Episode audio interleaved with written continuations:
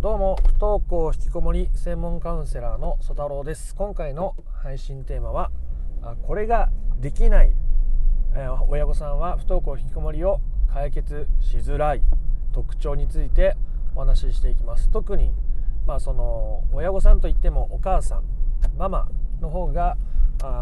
おおむね悩んでいてでえー、相談してくれ来てくれたりとかですねセッション受けてくれたりするのでそういうお母さんママに向けた話だというふうに思ってもらっていいです。でこれができてないと不登校引きこもりを解決することはとっても難しいですしでできるようになると本当にものすごく楽になりますしでその上で不登校引きこもりも解決に向かいますので、えー、ぜひ最後まで聞いてみてください。何ができないと不登校引きこもりが解決しないのかということですがそれは甘えるということですね。あなた自身が甘えるということができるようになるとものすごく楽になるしものすごく解決に向かいやすくなります。いやそんなこと言ったって私には甘える甘えられる相手がいないんだともしかしたら思うかもしれませんが甘えてください。いなくても甘えてください。必ずいますから甘えられる人、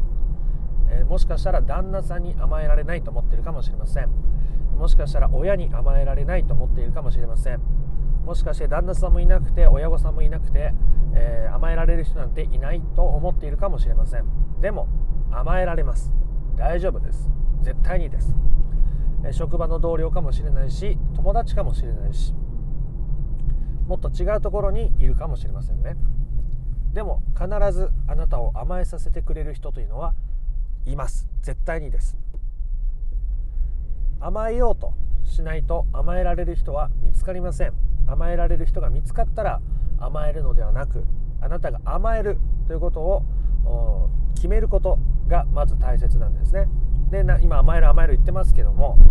どういうふうに大切なのかということを話していきたいと思います。まず甘えることができない。つまりそれは自分でいろんなものを背負い込みすぎている可能性がとっても高いというお話です。子どもの不登校引きこもりに関する悩みをあなた一人で背負っていると思っていませんか旦那さんは全然背負ってくれない。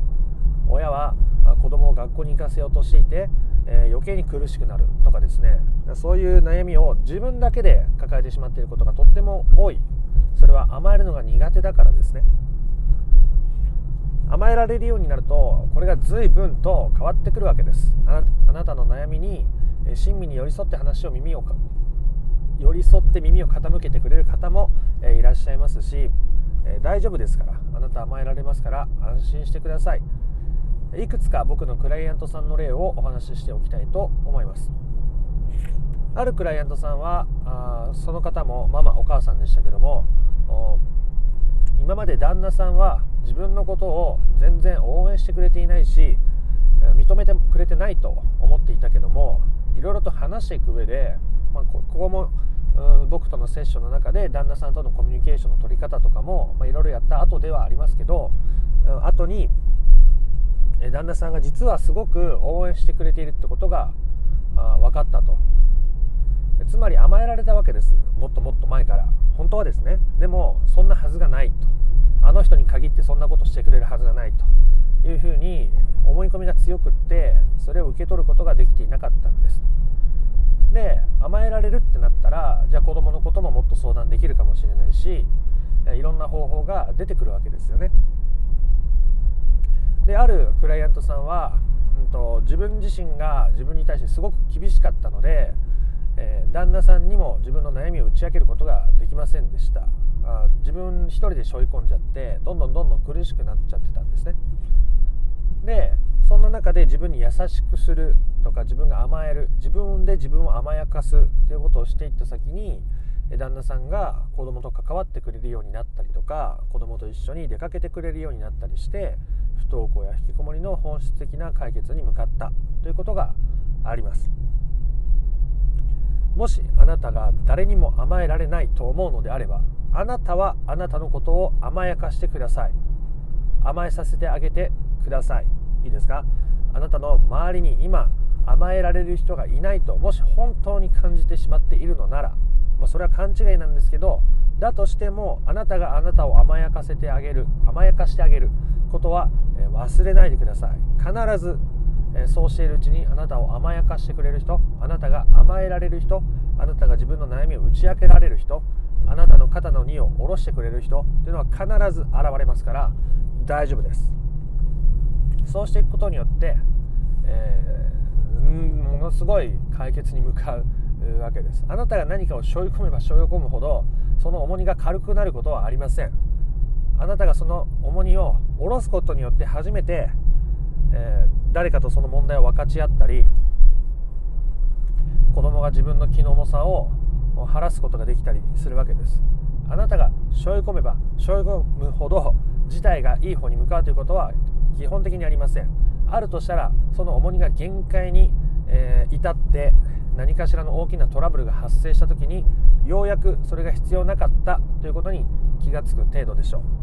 う。それってちょっと苦しいパターンなので僕はあまりお勧めしないですよね。あのあまり重たい荷物を持ってそれが破綻するところまで行って初めて気づくことよりもあ今もう自分がたくさんの重荷を背負っているのだからあそれを下ろすことに意識を向けていった方が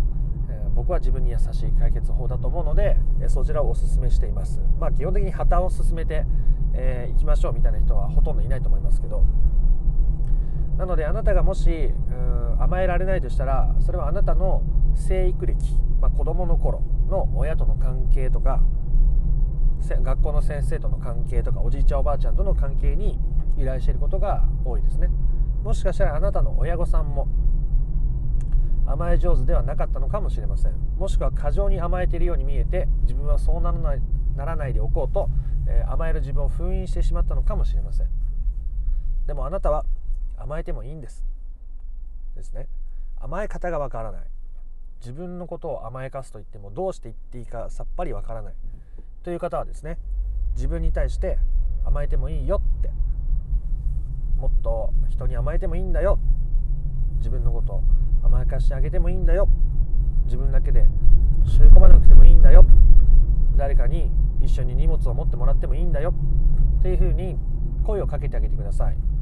できたらお風呂に浸かっている時に自分の体を優しくさすりながら声をかけてあげられると気持ちが軽くなりやすいんじゃないかなと思います。リラックスしてる時の方がいいですからねこういう言葉をかけるのは、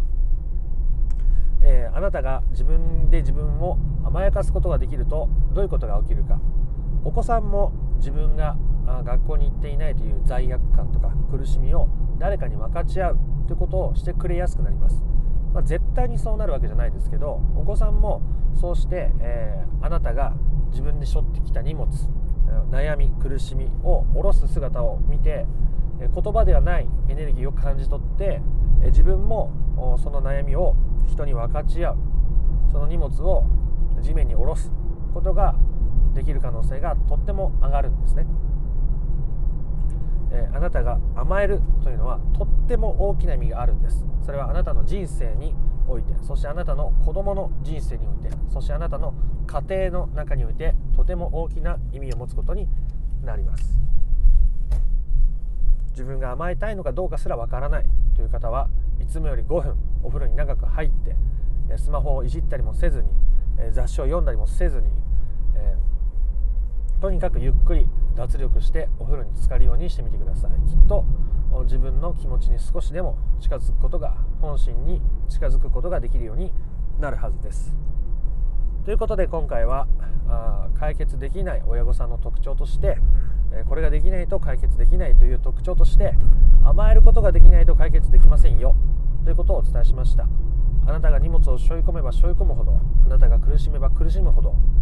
お子さんも自分の悩みや罪悪感を手放すことができにくくなりますしあなたを助けようあなたもあなたのことを甘やかしてあげようと思っている人がいてもそれに気づくことができなくなってしまうからですね。